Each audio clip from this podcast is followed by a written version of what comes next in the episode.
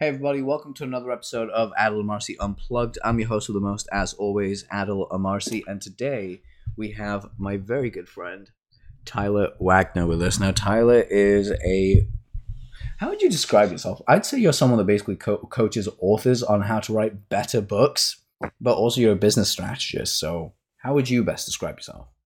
Yeah, I, w- I would say author, publisher, and then um, I have a, a, bunch of other things that I, I also dabble in. I'm, I'm kind of like that that serial entrepreneur that just like can't stop trying new things because because I enjoy it so much. Um, so, but but ultimately, my main company is Authors Unite, uh, where we help people um, write, publish, and market their books. Sweet. Plus, you have a kick-ass podcast. Yes. So yep. Let's, let's not forget that. What's your podcast's name, by the way, just so we can give a quick shout out on here? Yeah, yeah. It's called the Business Blast Podcast. It's a it's a lot of fun, as you can tell from the title. Hell's yes, and I was on it, so you know it's going to be hilarious. That's basically yeah. how we do things. But real quick, as you already mentioned, our sponsor for this show today is AuthorsUnite.com. Go there, check it out. Actually, more importantly, take the check out the free case study of how essentially you have helped people launch their books properly. Because a lot of people launch books, but they do it terribly, and you actually help them do it right how to do the market research and all the other fun stuff as well. Now, that being said, I kind of want to jump right off and ask you a very fun little question. Why the hell did you go down the books route? Like, what caused you to go down that way? Yeah, man, I kind of stumbled upon it. I um, so I was in school. Uh, I went to University of South Carolina for two years, and then I made the decision to drop out. Like, just didn't feel right. I, I felt like you know, by graduating, I was going to get this piece of paper, and then I was going to get to wear a suit and tie, which I hate wearing suits and I hate ties. so, and then I could work a corporate job, which I knew. So either way, I just like envisioned my future with uh, if I graduated, and I did not like what I saw. So then I drop out, and what I did is I started reaching out to conference coordinators and asking them if I could come to their events for free in exchange for like helping them set up or helping them with anything. And um, so this, I'm, I'm kind of dragging it out, but I'll get to the point. Um, I go to all these events, and a bunch of them were authors and they were speakers, and I've always been an outgoing guy. So I get into all these like high end events for free. I end up going. The first one I got into was uh, Tim Ferriss was the keynote, so I like meet Tim Ferriss at this event. And either way, I'm realizing the connection between um, like the root word of authority is author, so one of the easiest ways to be looked at as an expert in in said niche, whichever one you desire, is to write a book on it. So um, I wrote my first book to basically help me get speaking gigs and be taken seriously, even though I was a 20 year old dropout with $80,000 in debt and no real expertise whatsoever. So that's why I wrote a book. And then after I wrote a book, what took off way quicker than me speaking at events uh, was people asking me how I became a bestseller, how I wrote the book, how I published it. So then I helped some people do it for free. Uh, they had similar results, and then yeah, I just packaged it up into like services, programs, and and then scaled it from there. That's pretty awesome, and I will agree with you. So many people actually don't understand the power of books. Even just saying that you wrote a book is its own endeavor, its own. Now, something I am going to ask because I'm in the middle of writing my book right now which way would you actually go down? Would you go down the creating an audiobook and then having it created into a physical book, or would you go physical book and then audiobook? That's a good question. Well, I think it depends on on you as an individual, right? Like there's a lot of people and I think this is for most people, it's probably easier to do audio and then get it transcribed and then that becomes your written. I think for like probably 80 to 90% of people, that's easier. But then for the other 10 to 20%, like they really, really enjoy writing. So maybe for you, right? Because like copywriting, it might be easier for you to just write it, you know? Nope. I'm definitely the audiobook crowd. Okay. but yeah, you do do copy and stuff. So, yeah. I mean, it's one of those things I realize, like, because uh, I'm very, very critical when it's my own work and I've been called out on it by so many other copywriters and entrepreneurs. I know that basically just look at me and go, "Why? Why did this take you six months?" I was like, I, "You you don't understand how many times I had to destroy this letter and rewrite it. It's it's for my own stuff. It's like for everyone else, I get it in a couple of weeks. Me, I take like a full year to get down to even writing a damn sales letter. So, um, yeah, I was thinking about going. Okay, if I go down the audiobook route, uh, I used to be a uh, a voiceover actor, so uh, voice actor in his own as well. So I was like, eh, I can definitely work better with this. It just I just Yeah. need to go down go down that route. Now, my question for you is, if you have it transcribed and edited over, uh, as a book, I'm gonna pick your brain a little bit here. What would be like some of the key things that you need to get right at the very beginning that other that you, you wish everyone really knew? Like they don't know because they haven't hired you yet, but you wish they really had these basics in when they came in to see you. Like what would those things be? Like once you've transcribed and edited it over as a book, I'm gonna pick your brain a little bit here. What would be like some of the key things that you need to get right at the very beginning that other that uh, you wish everyone really knew? Like they don't know because they haven't hired you yet, but you wish they really had these basics in when they came in to see you. Like what would those things be? Yeah, yeah. Um, so one thing we always say because we have people that come like when their book's already finished, and this is uh, kind of something that Seth Godin talks about is marketing with people instead of at people. So I wish people would like get to us before their book's finished, uh, if at all possible, because then we can set them up with like a community where they actually document the entire process of the writing and publishing of their book, and they get like feedback from from the people that they draw into their community. Because like most people do desire to write a book. It's I forget what the actual stat is, but the New York Times or something came out where it's like 80% of people believe they have a book in them or something like that. Wow. And um, so most people want to write a book. So even if you got to look at it from two different value points. So even if somebody's not interested in your book's topic, there's a high probability they are interested in how you are writing the book, publishing, and marketing it. So that's actually how you can draw a, a big crowd around yourself is by just literally creating a Facebook group and then each day just going in and documenting your process of like your writing that day, the ups and downs, do like a vlog and just just document the entire process, get feedback from them, be like, "Hey, I'm thinking of these three titles, which one do you like best?" and like run a poll. And the thing is, if you do that during like the three to six months, sometimes it takes people years to finish their book. So let's just say three months minimum. Um, if you do that, then the people that are in that group and they're interacting with you, they by the end of the book, they'll literally feel like they're a part of it. So if somebody feels like they're a part of the book, it's going to be fairly easy to have them purchase it and share it with their audience because you know they helped you with the title, they helped you with the cover, they gave you feedback on little sections like so that's what I wish people would think about the marketing prior to them starting to write rather than just like finishing the entire book and then being like, "Oh yeah, I have to market this thing now. Let's figure that out." you know, cuz like really the marketing starts before. So that's what I'd say. That's really That's good really because good. you're essentially creating a pre-sale funnel more than anything else, getting people excited about what you're doing by showing them the creative process. Which again is no fucking walk in the park. It's no it's no easy walk in the park at least. Um, and that's something I actually find myself struggling with uh, to a to, to a varying degree. So that's actually giving me a great insight. So thank you for that. Now, one thing I did want to ask you because wait, how many books have you written? Because I know you've written a fair few. Is that, was it just the one? Yeah, I that's actually funny. I think it's around 12, but in but most of them are they're short Kindles. So I only have like 3 that are um, that I would consider like, you know, real like, you know, they're actually written full books. The other ones are for like lead magnets uh, in the Kindle store. But then we've also done collaborative ones where it's like a hundred entrepreneurs come together and share their best story, um, their best business lesson in story form. And we've done four of those. And those are pretty thick books. They're like 300, 400 pages. That's pretty cool. So you basically also use a collaboration method, which is really powerful. Um, Mhm. Is it cool if I give people a quick tip on this about like uh, about one of the ways that I would suggest that people write their books? And I'd love to get your feedback on this. Yeah, absolutely. If you're a podcaster, do what Tim Ferriss does. Pick out your top five or ten podcasts, or even your five, or your you know your five your top twenty podcasts that you've got. Um, have them transcribed. Pick out all the good material, and there you go. Have the book. Yeah. I No, I, I agree. yeah, like one of the ways that I'm actually planning on writing this, and this is more an exclusive. So, uh, I've been challenged by a friend of mine that I have to write four Kindle books in four weeks, and I am not a fan of them because they're about sixty pages long, and I really don't like sitting down and sixty pages. As we established, I'm more of an auditory person. So to circumvent and shortcut this, what I've done is I've actually sent off. Um, I've got a bunch of podcasts, I think like 160 episodes or so we've had out. From those, I'm having all of them transcribed, but specifically, I'm trimming out just the end bits, which are one of my favorite questions, which you'll get later in the show.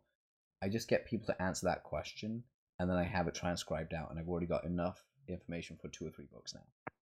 Nice. Yeah, no, that's um it's it's really smart and it's actually with the Business Blast podcast, like I haven't done this yet, but I've done almost like 1,300 interviews, some something around there, and mine are a lot shorter than yours, right? So they're like they're like 15 minutes typically. Um, but with the questions that I ask, like like one of the questions I ask, as you know, is like, what is the key to happiness? So like one of the things that I've thought of doing, it's just come down to like time, um, is you know I could break it up like a hundred people that answer that question. That could be one book, you know, and just get that part transcribed. So I could have like technically like 13 books on you know what a hundred people say that the key to happiness is or like what's your number one piece of business advice that's another question so that was kind of in my mind when i came up with those questions that's incredible and by the way just for the people checking checking out your show um i think ours went over 15 minutes didn't it yeah yeah ours ours went a little bit longer ours was like uh 30 i think ours ours pulled up go listen to it. You'll have a good time because like Tyler's an amazing interviewer, and I yeah, that, it's kind of one of those situations right now where I'm doing this show, kind of going, do I want to? How much do I want to uh, ask the questions versus just let Tyler do his own thing? no, dude, I will say, yeah, for everybody listening, definitely check it out because you shared some copywriting gold. like it was good, man. I was loving it. No, I actually went. I was uh, when that releases, actually send me the link when it goes live So I want to put it with this one. Of course, we can because this will come out like in 90 days from recording, but we'll have everything in place uh, to sort that out. But one of the things I did want to really ask you specifically when it comes down to um, market research and finding out exactly what you want to write about, what processes do you use for that? That's one question, and the other one, which is a little bit more left field, so I'll let you just run right through this because it's the opposite side and it kind of goes back to Kindle books how long do you actually believe a Kindle book has to be in order for it to be valuable enough to buy? Even if it's like three dollars, like it's a three dollar Kindle book, how many pages will be considered quote unquote valuable? So those are the two questions. Got it. So, so yeah, first thing is like our our typical client is somebody who already has at least like some sort of like coaching or consulting business. So they already kind of have their customers. I'm kind of uh, I guess the word was I'm I'm like an outlier a little. Like I wrote my book when I was 20 to kind of leverage it to, to show myself as an expert, and I didn't have anything prior to that. Um, but again, typically the people that come to us, you know, they'll have at least some sort of like side hustle business, or they have a full established business. It could be ranging from there, but they already have like their target customer picked out. So then the way that I say is it's just like, all right, what are you doing with your customer that's providing the most value? And how can you just over deliver in a book? Because my, my theory is more on the Gary Vaynerchuk side. And I don't even know what the other side is, but I think the spectrum is some people think don't give it all away, just give a little taste and then, you know, uh, have them opt in or pay for the rest my way of doing things is more on the Gary Vee side, where it's just like I give everything, like I just flood with information uh, and just literally I give it all away. But then it comes down to like, even if I tell you the exact way to like hit Wall Street Journal bestseller, there's so much stuff to it that like you probably will not want to do it on your own anyway. And then you will probably hire us to have like help you with it because it is so much work that yeah it would just it would become your full-time job times two. So ultimately i think what it comes down to is you already know who your customers are. Just write the most the most possibly valuable book that you can come up with that is directly to your target customer and then um, and then with no fluff right? Because we are people are our attention spans are, are shortening by by the second. So no fluff but just the most value you can provide give it all the way in the book and then have some uh, you know lead uh, backs to like your funnel or whatever um, if people want to do a done for you service with you or if people want to do like a membership program where you where you do dive deeper it's more kind of like in a video format than a book. So that's what i you know that's what i think it is like if you're a facebook ad expert just give it all away in book and just blow people's minds with it and then if they want you to do it for them they'll be in touch with you and if you did provide a ton of value in the book, they probably will want you to do that because they're going to be like, wow, I can't believe everything this guy gave in this book. Now uh, I can trust him. Now let me hire him to do my Facebook ads for me. So um, that's that part. As far as the actual Um, length, my answer to this, because like this is probably one of the most asked questions when people come to me when they don't have their book written. They're like, "How long should it be?" And my thing is, is it should be as long as as it should be to provide the most value to the people. So if that's forty pages Kindle, I think that's fine. But then you you got to think like, what are you going to price that at? Like a forty page Kindle is probably ninety nine cents. You know, once you get up to like the 80 to 100 page, then you can go to that 299. And the thing to consider, and you know, most people aren't making like millions off their books. Like again, there's outliers that are, but most are not. So 99 cents, Amazon actually takes 70%. So you only make 30 cents basically from each sale. Once you get to the 299 range, then you get 70% and Amazon takes 30%. So that's something to keep in mind. Where I think it's it's around that 80 to 100 page range where you can start to charge that 299 or more, and the value is perceived as being accurate. You know, so hopefully that answers it. Oh, dude, that is so cool, and actually really helps me out different ways because now I know exactly how long I want to make my books. Um, mm. and particularly wondering what the hell should I share. yeah, I would just give it all away. Honestly, man, that's that's really what I think. Because especially with writing copy, like that's the thing too, where it's like even if you give all the tips that you know, all the strategies, like it's still not going to be easy for somebody to write a bunch of like really good copy. Like it's just not easy in general. So I don't know. That's my theory on it. That's that's actually really powerful because that's something that um, helps me more so than it's brilliant. So look out for a series of copywriting books coming out for me. Actually, yeah, I might. You know what? I might just write five five books on copywriting, like for Kindle, called the Black Belt System, and just take people through like the white belt of copywriting, the blue belt, the purple, the brown, and the black belt. And I can get away with that because I do Brazilian Jiu Jitsu, and that's our belt system. So, and here's a little a, t- a tip for that that I would do because um, if I had to guess, like the main goal of that would be, you know, to have people like get to know you and then potentially become your clients in whatever services you're offering. So you technically you can't make a Kindle book free on Amazon, like they don't give you that option. The only way to get a Kindle book for free on Amazon is to put it in other stores that are that your book's allowed to be free, and then you tell Amazon that the book's free in other places. Then they'll match the price of the other book because that's what Amazon does. And then your book can be free forever, your Kindle book. And I I did that. That's what I was saying. Like I have like 12 books, but like seven of them are actually a Kindle series and they're permanently free. And I get like 100 to 200 downloads on that series every day from doing literally nothing.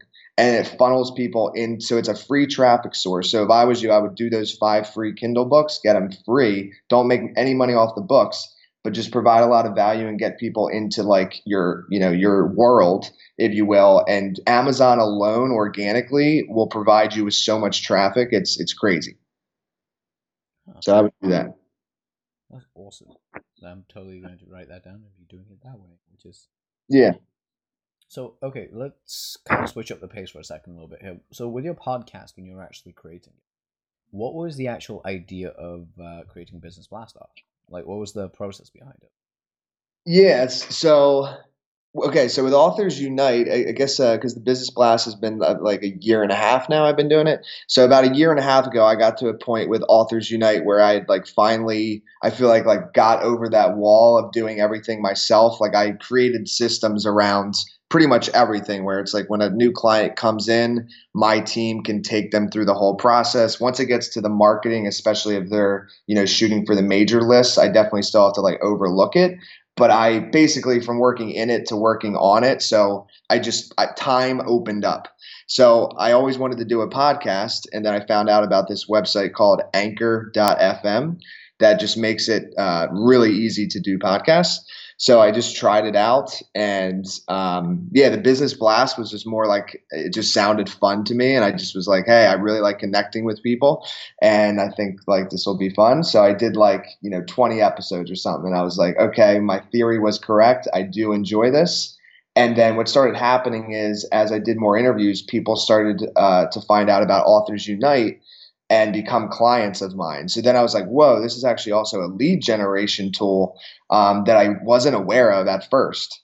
So then I just really started to interview a lot of people because I was like, wow, this is also like growing my business. I'm building relationships and I'm learning like a ton. Like, you know, if you ask 1,300 people what's their number one piece of business advice, like, you know, you'll start to learn some things. like, so it just was like a triple win. Like people love to be on shows. It's getting them exposure. It's getting me exposure. It's growing my business. So I just was like, and I most of all, I really really enjoy doing it. Um, so yeah, it started with enjoyment and just having extra time, and then it started to become like, whoa, this is actually really profitable. And then I started to do it a lot more. That's excellent. Like that is actually brilliant because, and, and I know I say that, but it's also because it's something I revealed when I was talking to Matt and Joe Wolf was podcasting is one of the coolest things ever because you get FaceTime with some of the biggest names out there that you wouldn't actually otherwise be able to speak to. Yep. Um, or they're really busy. But if they're on your show, you can ask them almost anything, and they're totally cool with it. Because most people are actually, or at least the people I've spoken to, like yourself, we attract a kind of people that are like, "Hey, no, we're all on here. Let's uh, let's just share what's there. Let's let's open it up and see what happens." Yeah, and I think too, because uh, I've been talking to, it's a kind of the similar thing that's happened to me with the book. Is like now that I've done this podcast, a lot of people in my network just have like asked me like how I've done it and, and why I've done it. And I think there, there's really no wrong reason. Like it's not always, um, and this is just my belief. It's not always about the audience. Like in, in my opinion, like you could start a podcast because if say you put two people next to each other, one person asks, "Hey, would you uh, get coffee with me and let me pick your uh, brain?" You know, like that typical question, or will you come on my show? the answer to the first question will be like 90% no and the answer to the second question will be 90% yes so that even if it has nothing to do with the audience it's literally just to meet and connect with people like that's how like gary vaynerchuk i was able to interview him and meet him in person in new york at his office. That was all because of the podcast. If i had asked him to like go for coffee and pick his brain i highly doubt i would have ever met him. Yeah. No, it's totally that case as well. Plus, you've got to realize, uh, for the people listening, you've got to realize that a lot of people have been told, uh, don't ever do calls for free, like don't ever do meetups, stuff like that, because, um, why would you? Like people should pay you, which is true. They should totally pay. Mm-hmm. At the mm-hmm. same time, it's one of those things. Where, cool. I'd rather get them on my podcast where I can help them and just ask them a bunch of cool questions. Yeah, exactly. Yeah, just one of the coolest things out there. Now, I'm curious about how you are how you how you actually unwind it. Like, what is the actual thing that you do at the end of your day? How do you completely relax and get into that zone of relaxing, like active recovery? Oh yeah, that's actually I'm still working on that. in all honesty, I'm one of those types of people where it's like the mind is is always running. Um, so in all honesty, one thing that's helped me is CBD. If you've ever heard of CBD, that helps um, because I'm just that type of person where it's like I will go until like I crash, or if I real like what I struggle with is balance. Like when I have a target or I'm like focused on work, I will like negate everything else, and I don't realize I'm doing it until like months go by, and I'm like, holy crap! Like I haven't spoken to like some of my best friends for like months, and I and I, I just like I don't even realize I'm doing it. So the balance part is like forcing myself to disconnect and then just like engage in a way that is not work related is something I'm still working on. And then to be able to like sleep and turn my brain off at night, CBD helps with that. so that's what I do. That's pretty cool because like I I do I've been using CBD oil for a while now. Um, but whenever uh, similar to you, I have a hard time switching off and lately it's gotten a lot more intense because of the amount of work I have to do. Mm-hmm. Um, when you're managing like four launches in the same week, it it's just hell. But um, I can relate with books. yeah. It's wild when like, yeah, I mean, it gets to a point with books too, where it's like you're launching all these books, and sometimes they're like similar books, so like not necessarily like similar topic, but like similar as far as like they're they're both a business book or they're both a self help book and they're launching in like similar weeks. Then it's um it gets interesting. You know what I mean? Because it's a lot. A launch a book launch is a big thing, so it's like a lot of traffic going towards. So um, either way, I can relate to what you're saying. Multiple launches in a short period of time can definitely uh, you know you need you need some rest for sure. Yeah, you need some time off to uh, recover. And that's something I've always like been looking at more than anything. It's going, okay, cool. I need to have that uh, and actively seeking it out. So CBD oil has been helpful. I also find like doing yoga has been helping a lot Ah. as well. Yep, I do. I just started doing that like a couple months ago, yoga. And I'm actually, so I'll, I'll say this because I was thinking more at the end of the day, but I run every morning. That's what like really keeps me just, I'll just say honestly, like sane. Like it just keeps me like level headed. I notice if I skip my run in the morning, my whole workday is like messed up. Maybe that's in my head a little bit, but I just don't feel the same. I don't feel good. So what I've done is uh, I've incorporated yoga two times a week because when you run that much, um, because I'm talking like five to seven miles every morning, like you, you know, I'm very not flexible, and my legs are starting to just get real bad. But yoga twice a week, like after yoga, and I do hot yoga, like it feels so like you're zen. It feels like you just meditated, but you also stretched. Like it's fantastic. See, that's quite powerful because I've only been doing it for about a couple of weeks, and I do it more at home because over the last like six, seven weeks, because I moved to a new place. I Mhm. think when we did my show, I was still living in my old place, and I moved to this new place. Um, the one downside I had was I kind of it, it shook up my schedule so much that I haven't got back to my workout schedule. So I've been like doing stretches at home to keep my body flexible, make sure that my you know hypermobility is in place. Um, I gotta tell you, man, like doing the morning routine of going running. I don't know how you guys do it. Like running for me is like the one thing I Really? Yeah, it's it's interesting. It's like the first five ten minutes, I I do also hate it, but then I like get into the I guess it's the runner's high or whatever. Like I just get it at, to this point where it just clears my mind completely, and I can just go for about five to seven miles without stopping. And it's it's not like a it's more like a jog, you know. But it's and then afterward, I feel so at ease because because it is hard. It's almost like now that I've completed something so difficult, all the work that I have to do that day seems not as difficult. So then I just sit down, get it all done. You know, not saying it's all easy, but it's it's easier after having done a run for some reason. Um, and that's what clears my mind because I've tried like lifting weights and stuff, and like I think it definitely is better better for physique than running, but it doesn't do the same mind uh, thing for me. Like it doesn't. I don't feel like uh, relaxed after lifting weights. I feel relaxed after yoga or running. See, that's really powerful because I, whenever I do jujitsu, like Brazilian jiu-jitsu, I legitimately want to just take the rest of the day off and fall asleep. Like Hmm. I've been noticing, uh, and I know that's usually because I know when it's usually when it flares up. It's when I've taken like six or seven weeks, as I've done now, off training, and then I start training, but I have a lot to go and do in the day. So as soon as I get back, I like for the rest of that morning, I'm completely wiped out. It's like, don't speak to me, don't ask me if I can do any copywriting for you that morning. I'll start my writing around one, two o'clock. In the um, Otherwise, just hit burnout, and it sucks like crazy. Just like one of the worst feelings ever. I am a, the run for me like gives me energy. Like when I wake up, I'm like a little cloudy, you know, and then the run just like gives me clarity, and then I can just crush it. And then I'm usually good, you know. Like I'll typically start. I'll get up at like seven or so, run, and then come back. I'll typically, yeah, I start work like nine or ten. Um, I take it slow in the morning, like I'm in no rush, and then um, I'll go until like seven or eight p.m. at night.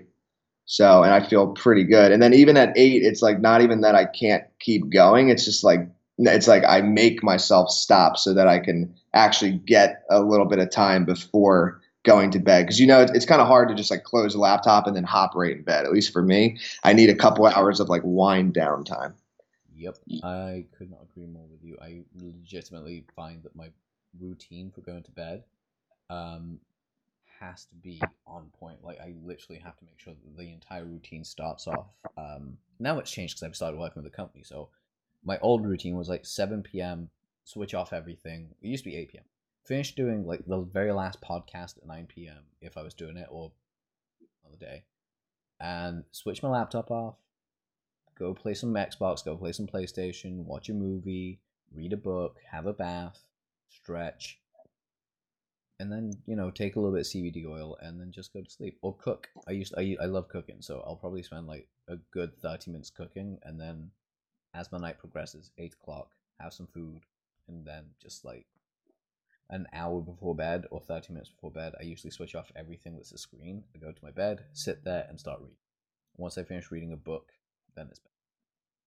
Yeah, dude, I'm so I don't know if we spoke about this on uh, my podcast, but it's interesting because when you just said bath, like I don't know a lot of people that take baths. I just I live in Miami and uh, I rent, and I got this place that was furnished, and it just so happened to have like this incredible bathtub, and like dude, I never took baths ever like before. Like I've taken one before, but never consistently. And that's like part of my morning routine. So it's like I'll go for the run, come back, and I actually take a bath typically like every morning. that's, pretty, that's pretty cool. I usually don't like. Yeah. Uh, when I say I take a bath, it's like occasionally I'll take a bath, but most likely I'll take a really long hot shower. But if I'm yeah. taking a bath, it's because it's like usually Fridays are when I'll do the baths because um I would have like damaged the shit out of my body from Monday through Friday. Um, yeah. So my plan and, Mondays, so I should take two baths. Like definitely, they're on my schedule or Sunday night. Um, with Epsom salt baths, I just throw a ton yeah. of Epsom salt in there, jump in there, and I'm literally, I'm in there for about. I hate sitting in bathtubs for like an hour. I really get restless. Yeah, so yeah. That's the, the, the way I've been the way I've been dealing with that is I stick on an audiobook like I don't have my phone near me. Um, and my new place has like a it has a bathtub like where I can fit my whole body in. And yeah. I'm six, like I'm six foot tall, so like it's hard as shit to find a bathtub with my knees on. yeah. So like getting this place, I think that was one of the closing deal closes for me was like looking at it going, um, this bath actually uh works for me. This is kind of cool. I'm happy with this.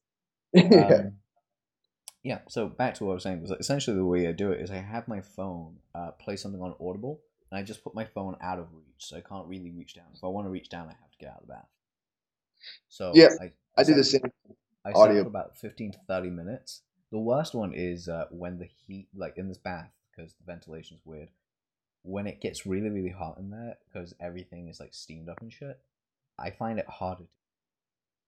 And I'm mm-hmm. like, oh shit! So this is basically if I had to do like Bikram yoga or hot yoga, I swear to God, I'd be drenched in sweat the shortest of time. Oh yeah, you know, I um that's you know back to the hot yoga thing, and, and I do the Epsom salt as well. Not not every day, but I do it like once a week, and it and it really helps. Um, but um, yeah, I don't know why, but I tried like like you're saying you you do it with yoga like at home, like watching like a YouTube video, and it's like guided. Mm-hmm. And some reason, like I just I don't push myself to the limit when I'm just by myself. Like running, I do, but like yoga at home, it's just not the same for me. So when I go to the class, one thing like when you are in hot yoga, you are able to uh, go further. Like the warmness or whatever does, it helps you become a little more flexible. It like loosens your muscles up or something. Um, but then just also being with other people and having that teacher like walk around the room and like push you a little bit further in your stretch like i for some reason with yoga like i need that. But i am similar to you where it's i my mat like actually there's a there's things in yoga called like a mat towel. Like and i have to have that or my towel just turns into a slip and slide and like it just doesn't work. So i have that and i look around and it's so interesting to me. Like i'll look at the the girls in the class and dude, this room's like if I, I think it's like it's in the 90s or it's it's it's hot in there, man. like they put it hot, and the girls are like not sweating, and I'm like, yo, we have really different bodies because I I don't even start yoga and I'm already sweating. Like I just walk in that room and I already feel like my forehead like having sweat, and like they'll they'll they'll leave the class and be dry, and I'm like, I don't understand this. It's crazy never really understood people that leave class completely dry. Like the worst ones I used to. Um, uh, it's when I used to work out in the gym. Uh, I do like my running, and if I didn't work up a sweat on the treadmill, I knew that I, I, I had to go work up a sweat on the treadmill before I can go lift weights because I was like, this just this wouldn't feel right.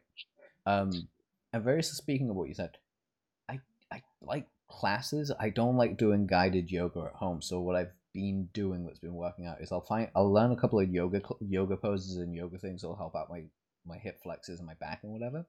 Mm-hmm. But like most of the time when I'm stretching, I'm actually doing like Brazilian jiu-jitsu stretches. Like I'm stretching out my hamstring, I'm stretching out my calves, I'm stretching out my feet, my back, my shoulders, my neck. it's fine, but like again, I have to have something on in the background, not like a guided video or whatever, just music or something or like a movie, so I can do it while in that state. Otherwise, it's just it's a whole shit show where I get bored. And, and then three days later, I'm like, why am I why am I in so much pain? Why did I not stretch? Yeah, and I'm, I'm the same. Like, I need something too. Like with running, I like I'll switch back between audiobook and um, uh, and music. And I actually found this new app. It's called it's called Blinkist. Oh, And I it basically- love Blinkist. Yeah, yeah. I just came across that like a month ago. So it, it's kind of cool where it's like my run, like five five miles or so. I, if I remember, I think it takes about an hour, hour and a half or so is my typical run. So uh, with Blinkist, like you could go through, and obviously you're not getting everything from the book, but like it is cool summary points. Um, and you could, you know, do four, five, six books with Blinkist in that time, and it just is kind of cool. It's like, yeah, I just knocked out like, you know, five incredible books in like an hour and a half. So Blinkist is cool. Pretty damn great. Um, one of the ones that I really have me, um, again, because I, I love Audible, so I listen to it like two or three times speed. Usually Mhm. two x. But what I found is, um, when it comes down to actually like getting creative, I have to do the thing that Gary Halbert like usually talks about. I have to lock myself in a room and put my head through hell in order to write really well, which is a real pain in my ass. I mean, don't get me wrong, it works wonders, but God is it my ass to do. It's just Yeah. emotionally it wrecks you. So the workouts do help. Now, kind of jumping back off of that, and I want to ask you this really as a question, anything else, uh, Yeah. my own self, but I know other people as well. When it comes down to sitting down and writing, like let's just talk to the people that do like to sit down and write. What are some of the biggest obstacles that you found that authors have come across, including yourself, and how did you overcome them? Like writers, that could be an obstacle. Like, how did you? What are some of the ones that you came up with? Yeah, so so there's a couple things on that. First, I'll start with writer's block, and this is going to sound funny, but but it does work. Is if you just sit down at your computer and you're looking at like that blank white Microsoft Word page or whatever, and you're like, I have writer's block. One thing that's helped me is if I actually just start moving my fingers and typing gibberish. Like I'm just like you know like you know literally gibberish like just just but just getting the fingers moving and typing it will i don't know if it's like a muscle memory thing or something but you'll eventually stop typing gibberish and you will start to type actual words. So i think why most people experience writer's block is because they just stare at that white screen and they're trying to think like how should i start this? Well just start typing like gibberish and then eventually you know because you do know words like you will eventually start to type words so i writer's block i think is kind of I think it's kind of a myth. I think it's like a cop out a little bit, in my in my opinion. Oh, I agree. And then um, what what do I think? I think most people why they are unable to like finish their books. It's not that they're unable; it's just a mental block. Is that they're trying to perfect the process instead of complete the process. So, from um, my experience with my own books and with all the people that I worked with, is that they're trying to edit the book while they're writing the first draft. So they're like they'll write a few sentences, go back and like read through it, and they're they're like editing while they're writing, which is just not in my opinion the way to do it. The way to do it is to like accept the fact that your first draft is going to be like at best so-so um, and just finish it. Like just allow yourself to get everything out of your mind and just write a first draft that is maybe terrible. It's okay if it's terrible because it's better than nothing and just get it all out. And then once you're finished with it go back and then edit it yourself a couple times. And then always it, it's just essential. You need to hire an editor. Um, you need some outside eyes to edit the book for you because you're too deep into the work. So i think it's just understanding the fact that like truly an editor will take your book from like a 3 out of 10 to like a 9 out of 10 like that that's how dramatic an editor is for your book's um, final for your like final draft. So yeah just think accepting that. Like it's very hard for people to like just finish the draft because they keep trying to perfect it. And when they should just complete it edit it complete it edit it and do that a few times and then the final um, the final uh, final draft will be what it's supposed to be That's just such such an easy way of doing. It. Yeah, like don't be so hard on yourself and like and I think what it is too is like a lot of people will try to come up with the title first and they'll like so I actually I one of the Facebook ads that converts the highest for me and uh, actually I should send it to you after I don't just out of like to show it to you because I think it's I think it's pretty good copy so I think it would be cool but like the the title of it is why you should write your book backwards so it like catches people's attention i think and then i go and it's like kind of long form for a facebook ad. But ultimately that's what i believe. Like you should literally write your book backwards in, in a sense of like your title comes last. And and the reason the title comes last is because once you've written your whole book it'll kind of come to you naturally in a sense. Whereas if you're trying to come up with like what is the title of this whole thing that i have not written one word to yet that's pretty difficult but if it's something you've already finished 100%, then the title is like a lot easier to come up with. So, um, yeah, I just think it's the the process is backwards to what most people are doing. Really powerful. Like I love that. Just simply because it's something completely new and unique. By the way, can you still hear me? Yeah, I can hear you. Cool. Cool, cool, cool. Sorry, Skype is how about now?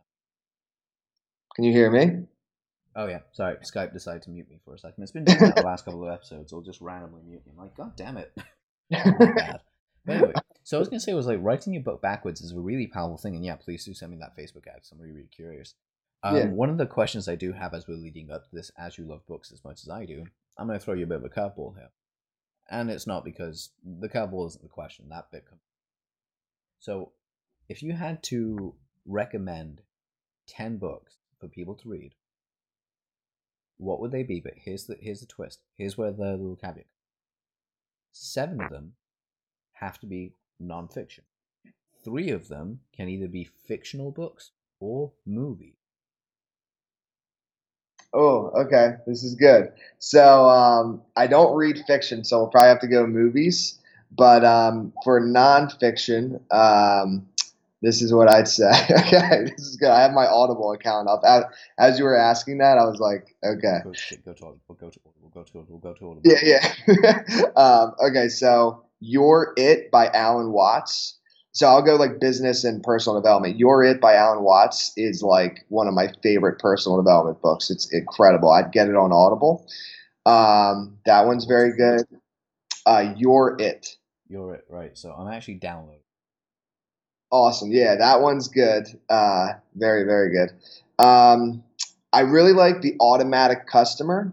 Um, or no, excuse me, excuse me. Uh, built to sell, same author, but I would go built to sell. It really teaches you how to like scale um, a business and like turn it in. Like it's exactly what the title says. Like basically how to turn your business into something that you know somebody would want to buy because it has the correct systems in place.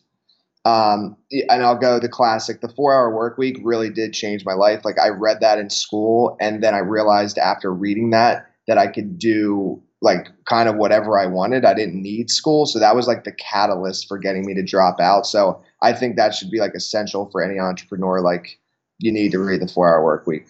That's just my opinion. Um, so that's three. Um, Tim Ferriss basically going ahead and uh, corrupting so many people's bank accounts in the best of possible ways, making them entrepreneurs. Yeah. Um. All right, so I'm looking. There's so I have so many in my Audible account. I'm trying to give you like the best. Um, influence uh, is very good. So I'd say yeah. Um, Radical Acceptance. This is more of a personal development by Tara Brach. That one really changed my uh, my thinking on some things. So I really like that. Um, let's see here. Ooh, Shoe, Shoe Dog was really good. That's a good story. You know what's funny? You're the fifth. You're the third person to recommend that. And the second person to recommend that book on the show. And actually, I bought that book at Christmas, so I'm not going to go read it. Yeah, dude. So let me. I got to give uh, two more. So well, one that we spoke about on my show, I think, Forty Eight Laws of Power. That's pretty. It's pretty Amazing wild. Book. Yep. Did you actually read the Laws of Human Nature in the end? Did you get it? Uh, I have Laws of Human Nature, but I haven't finished it yet. Yeah, it's a long ass book. Yeah, yeah. So we we talked about that. Um, so that's kind of it's on my list to finish. Um, but the one that I actually have not gotten all the way through, but I do believe that it is incredible, but it's just so I don't know, it's crazy. Is um I'm sure have you heard of Twelve Rules for Life by uh, Jordan. Jordan Peterson? Yep, love that so, book. So that's a really good book. I've gotten through that one, but his other one, his first one, Maps of Meaning, that one Ooh, classic. Eh, yeah, okay, so I haven't that one like I find I almost don't know if I can do something else while listening to that, but I, I know that it's like genius. But it's like, you know, typically when I'm doing audiobook, right? Like I'm like running or it's just it's something while I'm doing something else. And I find with maps of meaning that like I will literally I'll have it on and I'm like running and then like five minutes will go by and I'm like, I have no clue what he just said. Like I have no idea it, you know, it's like so deep. I feel that like you need to just only be. Maybe it's a book that you have to read. I don't know, but I haven't gotten through it. But I think it's probably something incredible. you're, not the, you're not the only one that said that. So many people have said that. Yeah, it's like, intense. um, so and uh, uh, sorry, I, want, I say Arthur uh, Schopenhauer. He's really been big too. So I've listened to a few of his audiobooks. I like him, but I'm over for that. So that's like nine. Um, now movies because I don't really do fiction books. Uh, the latest one that I just watched that I really really liked is called Glass. Ooh, uh, yeah, that's that's a really good trilogy. Yeah, yeah. Glass was um, and I think the other one's called Split. It was before that, but just Glass, like the underlying kind of message, I think was really good, and then just the acting in it is mind blowing to me. Like the guy that can do all the personalities and stuff, I just I think James he's McAvoy is brilliant. Like yeah. how many personalities and how he managed to switch through all of them so quickly as well. And he's so convincing in all of them. Yeah, it's uh, it's wild. I don't know how he does it. Um, I think so. I don't watch that many movies. Like that's it's hard for me on the fiction side because I'm always like personal development or business books. But I think that was ten, so I kind of broke the rules there. If another movie comes to mind, I'll tell you. Oh, Shawshank Redemption. I love that movie. That's a classic. Yeah, you can't go wrong with that one. That's just a great movie all around. I'd say this much though. I'll add in um, an extra movie for people to watch. Mm-hmm. It's not so much one movie, but it's a movie series that you want to go through and spend like you can spend like a whole month going through it every day. But if you want to get really, really, really good at like understanding the story, that how to create long form stories that like span more than one book, um, check out the Marvel Cinematic uh, Cinematic Universe. Like mm. everything from Iron Man to like recently was released in 2019, which was Endgame if you watch everything, you can actually see how, in some cases, they have like some of the worst, literally the worst uh, movies you could think of, and then how like that same character is redeemed literally to the next movie as being one of the best. And one of the best, one of the best ones for this is um, Thor. Uh, Thor as the character, because Thor as a movie character wasn't. He was good, but he wasn't great. The second Thor movie is like terrible, and you only really want to watch that the one time. Mm-hmm. Thor Ragnarok, the third movie, smash success, absolutely huge. People loved it, and they carry that same character play forward in the next two movies that came out after, which were Endgame and Infinity. Um, so I definitely recommend those books, those movies. Sorry, it's not those books, those movies, because they're really good actually out and studying. Now, as we're kind of coming up to the end of the show, one of my favorite questions I love to ask on this, and I'm going to get you to actually answer it, would be if you could give advice to an entrepreneur who is, or even a service based business, whatever they are, they're product based, could be anything. You can give them advice on exactly the steps, like the actual steps they need to take in order to write their first book. What would those steps be? You don't even have to go into detail. You can if you want to, but what would they be? Okay, yeah, yeah. All right. So first step is to decide, you know, what you're going to write about. So I think that is having the end in mind. So you'd want to discover like what is your goal with the book. So let's say your goal with the book is say you run a health uh, health business where you you help people optimize their health. So you would write a book that you know provides as much value as you possibly can with that book um, to that target audience that you're helping optimize their health and then to actually write that book and actually like let me take a step back. You have to enjoy the topic. So i'm assuming if your business is in health optimization that you do enjoy it. Because again writing a book is not easy by any means. So i think enjoying the topic you're writing about is essential. So that should be number one. And then number two whatever the goal of the book is writing it um, you know towards that goal. But then I'll, I'll actually go into the entire process of writing your book backwards. So first step is to basically lock yourself in a room, turn off all technology, um, and just yeah, get rid of any possible distractions, and then do a brain dump. Um, is what I call it. Same thing, kind of like a mind map, but you just get everything out of your head. So we'll just stick with the health example. So if you're talking about health optimization. So like the best morning routines, best nightly routines, best things to eat for breakfast for energy. Like these are just some random things you could write about on that. Get everything out of your head until you literally can't there's nothing left. So there's like a hundred circles on like a whiteboard or poster board of all these different things you could write about.